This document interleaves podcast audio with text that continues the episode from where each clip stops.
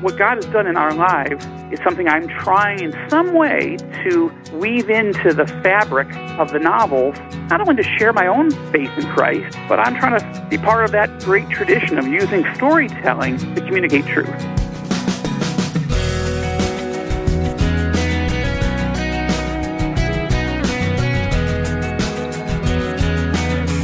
Today on First Person, our guest is author and speaker Joel Rosenberg. Welcome to this week's conversation. I'm Wayne Shepherd. I'm very glad to have you join us today. These weekly visits always highlight the story of someone whose life has been transformed by Jesus Christ and then goes on to explain how they feel called to serve Him with their life. Over the years, we've collected the stories of people from all walks of life who serve in every imaginable circumstance. For more, including an archive of these interviews, please log on to our website, firstpersoninterview.com. There you'll find additional links to each guest. That's firstpersoninterview.com. Today's guest, Joel Rosenberg, is well known for his thrillers based in the troubled Middle East, with a keen understanding of biblical prophecy and current events, including the threat posed by terrorism. Joel writes compelling novels. His latest is titled The Third Target, and we'll place links to it at firstpersoninterview.com. But rather than talk about the plot of this latest book, I asked Joel to join us today to talk about his own story, and that's where we begin the conversation. Well, look, I, I come from a little town in upstate New York. Uh, I was born in Syracuse and grew up uh, in a little town outside of Rochester uh, called Fairport. I come from a family where my father's side is Orthodox Jewish, and my mom's side is Daughters of the American Revolution, English, Methodist, WASP. so, very American story in that sense. Mm-hmm. Um, my my grandparents and great grandparents on my father's side escaped uh, as Orthodox Jews out of Russia. Uh, in the early years of the 20th century, uh, the, the, the, pogroms uh, were causing horrific anti Semitic attacks against uh, Jews in Russia, uh, murders, rapes, just terrible violence against the Jews.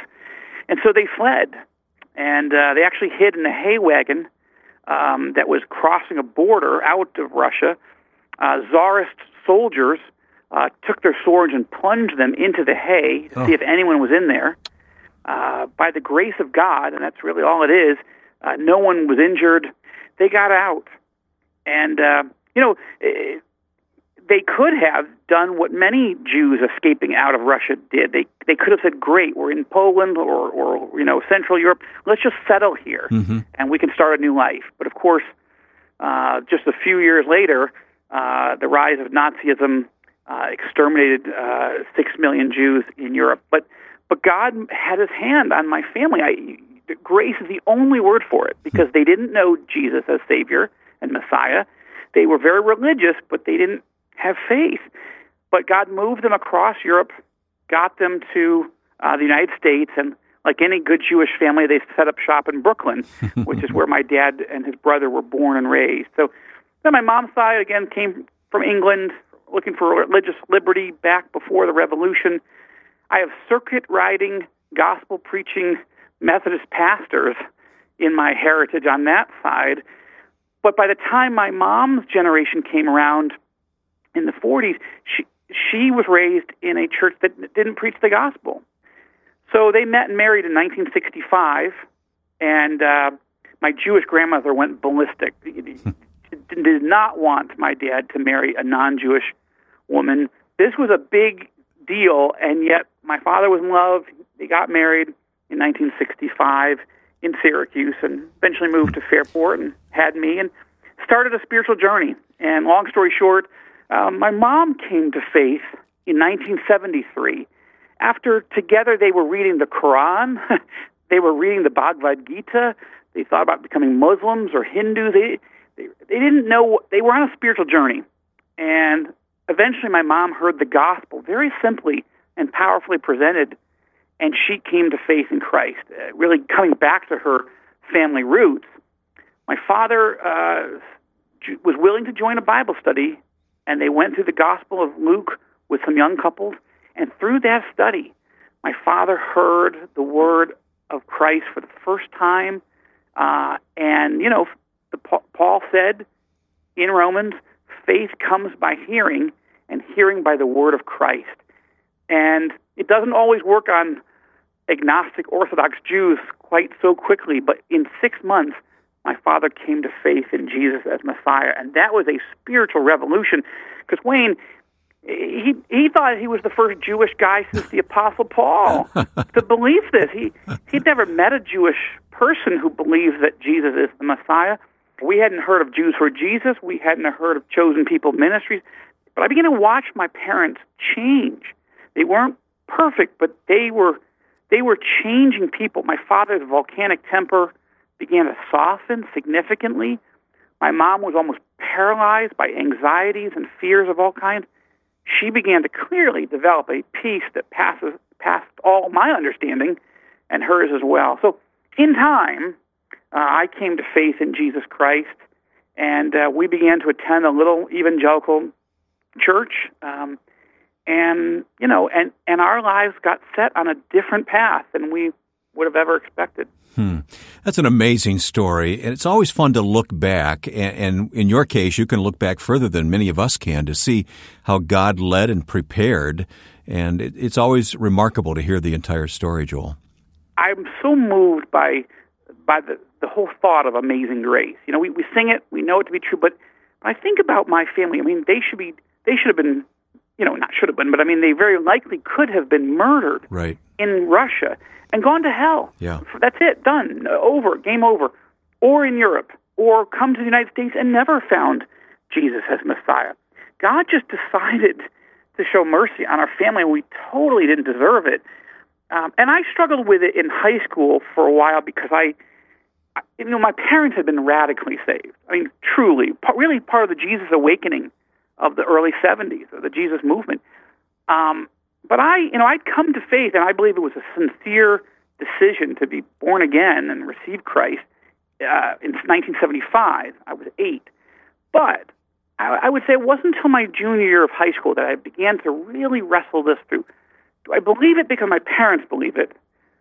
Uh, and now it's my culture, or or do I believe it? Have I been transformed by it? And that mm-hmm. was a, mm-hmm. that was a tough season for me but God again showed me mercy. Yeah, that's amazing.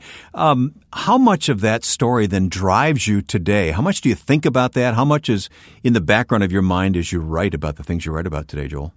All the time, uh, Wayne. Because because look, w- when I finally fully gave my life to the Lord, I mean, I I know I was saved at the age of eight, but it was I was seventeen when the Lord really began to like awaken me and, and electrify me with the the excitement of being in the family of God and the power of the gospel to, to transform me if I would let it and let Him.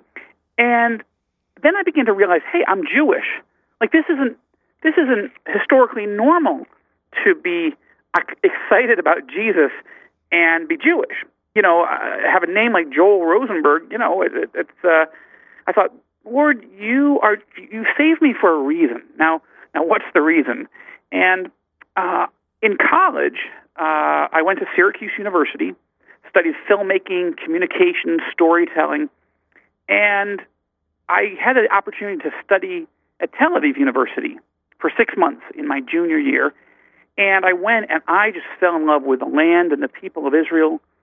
But I was the only follower of Jesus on the entire campus that I could find. But that opened up all kinds of opportunities to talk about the Lord. And I mean, we, there we were visiting all kinds of scriptural, biblical sites and and nobody that I there knew about Jesus. So anyway, all that to say, um, there is a great there's a great joy, but also a great responsibility in being a Jewish follower of Jesus. You know, it's a growing number of us worldwide, but but in the grand scheme, not that many compared to 15 million Jews. So my question has been, Lord, you've obviously saved me not just for me. What is that for? How do I? How can I please you? And so, as I've gotten into writing novels, you know, I definitely want to write spellbinding, high octane, edge of your seat, keep you up all night type thrillers. That's what I aspire to. Mm-hmm. But in that, I don't want to do that for me. I want to take people on an incredible, uh, intense journey, emotionally and intellectually. I want to raise the spiritual temperature in the novel, and at some point, have characters talking about faith, talking about the gospel in a in a in an organic realistic way that fits the story and isn't sort of shoehorned in. You know, I'm also fascinated with Bible prophecy because I've seen uh, Israel come to you know become a country and Jerusalem be reunified and Jews streaming back to Israel. My own family and I have now become citizens of the state of Israel. We've moved to Israel. We are living this prophetic journey that's amazing. And, and if that's true, and it is, then the question is what other prophecies are coming? And how do we help people at least be aware of those prophecies? So, yes, what God has done in our lives is something I'm trying in some way to weave into the fabric of the novels, hoping to be able to use the novels not only to share my own faith in Christ, but to enable the people who read them to give the books to friends, neighbors, uh, colleagues, fellow students, whomever, so that they can share the gospel with others. And, uh, you know, it's kind of, I guess, maybe counterintuitive to give someone not a tract, but a 400 page political thriller. But somehow people, you know, they read them, and I get so many emails and, and Twitter messages and stuff.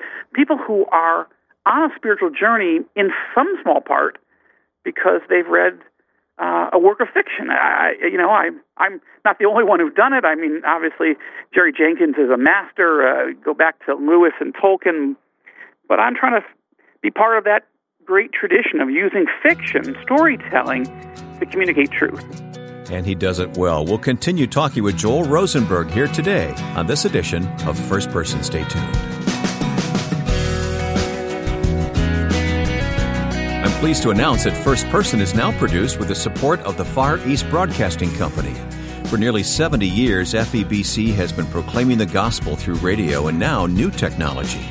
Active in nearly 50 countries of the world and broadcasting in over 100 languages, FEBC, founded in 1945, remains faithful to its founding vision to take Christ to the world by radio. To learn how you can support FEBC, visit our website, firstpersoninterview.com. My guest on First Person today is author Joel Rosenberg. And what a privilege to talk with Joel. It's been a long time since we had any contact, Joel, and I keep reading these books that you put out, and I'm I'm so amazed at the the uh, prophetic nature of not the only the biblical prophecy that comes through, but it almost is a, there's a sense that God has given you insight into the world. I mean, you predicted ISIS in this latest book that you wrote, The Third Target, before the rest of us even knew what it stood for. Well, you know, one of the things I'm trying to do, Wayne, is uh, well, thank you for that, first of all. And uh, look, because my ultimate objective is to share spiritual truth through these stories, through fiction. Uh, the question in my mind is how do I get people hooked? Right? Jesus said, "Follow me, and I'll make you fishers of men."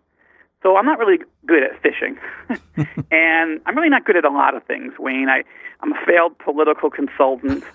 Everyone I ever worked for lost or retired or were delayed. Well, for, we'll, we'll talk you know, about that in a moment, but I, I Yeah, get it. yeah. Yeah, sure.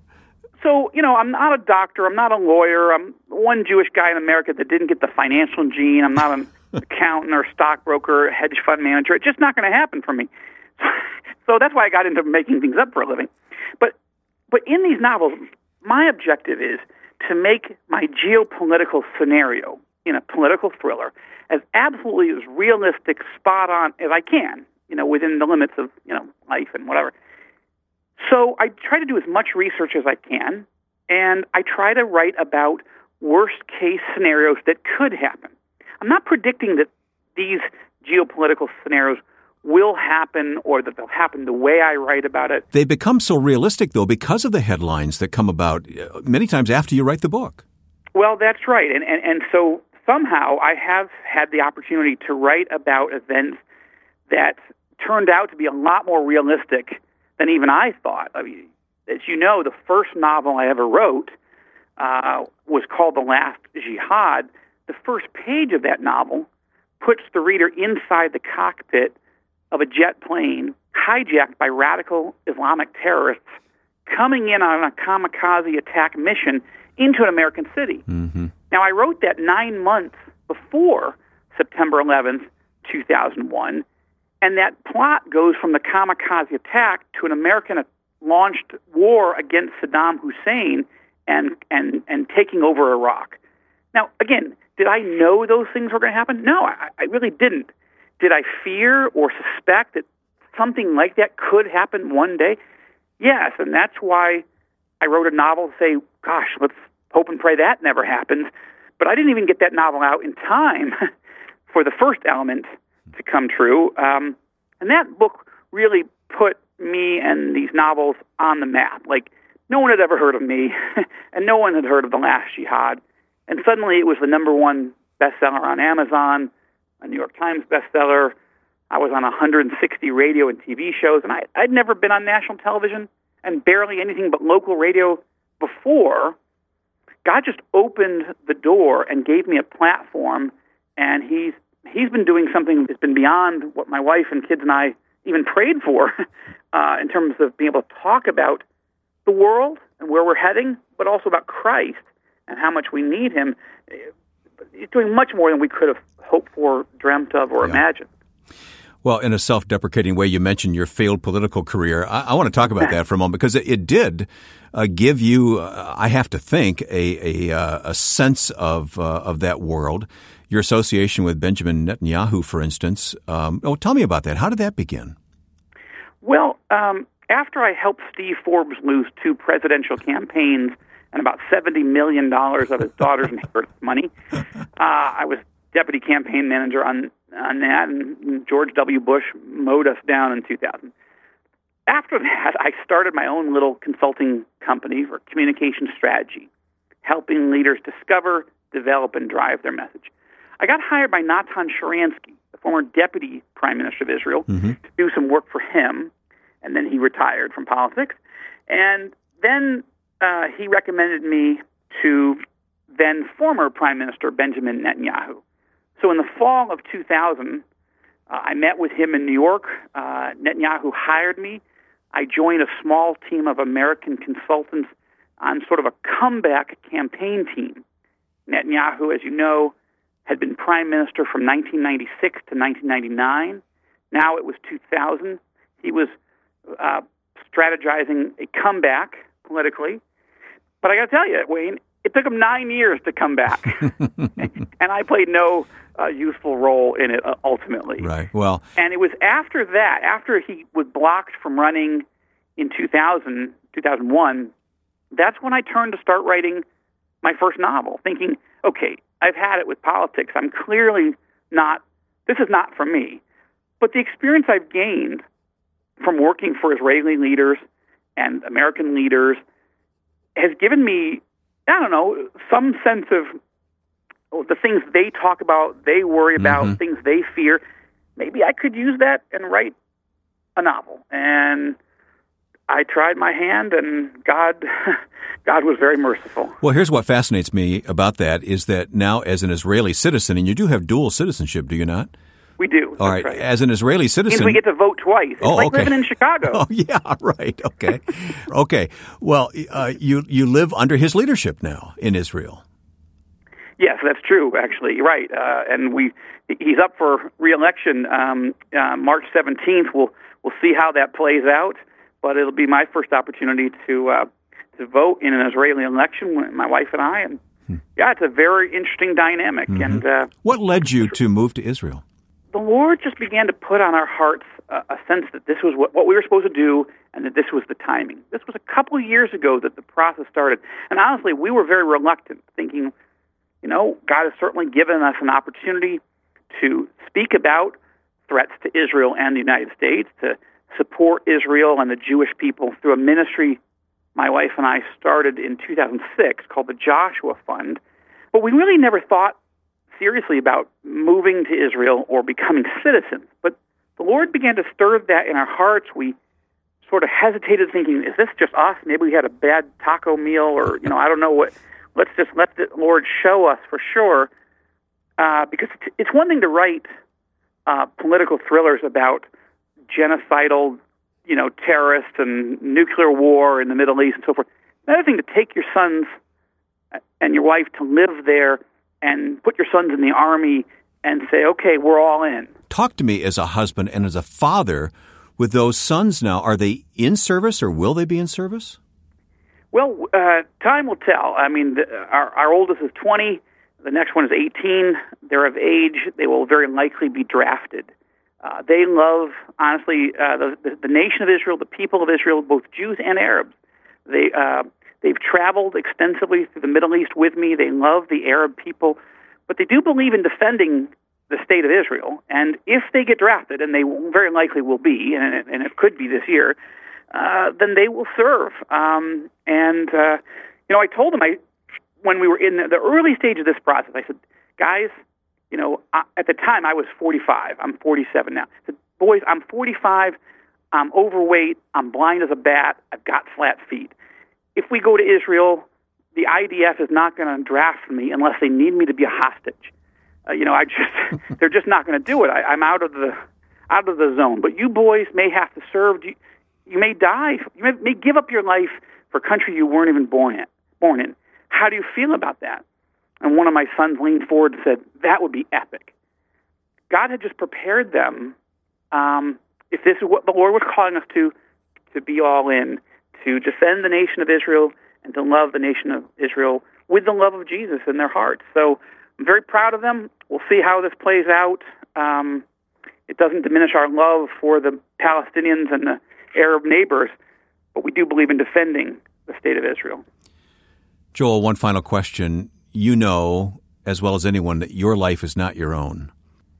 Well, you know, we don't know how much time we have on this earth. We don't know how much, you know, who knows? Uh, maybe maybe we're all going to get snatched out with the rapture. Uh, every day I think, okay, today would be good. The, the, the evil that's spreading in this world, the challenges. Look, we don't know how much time we have. We just don't.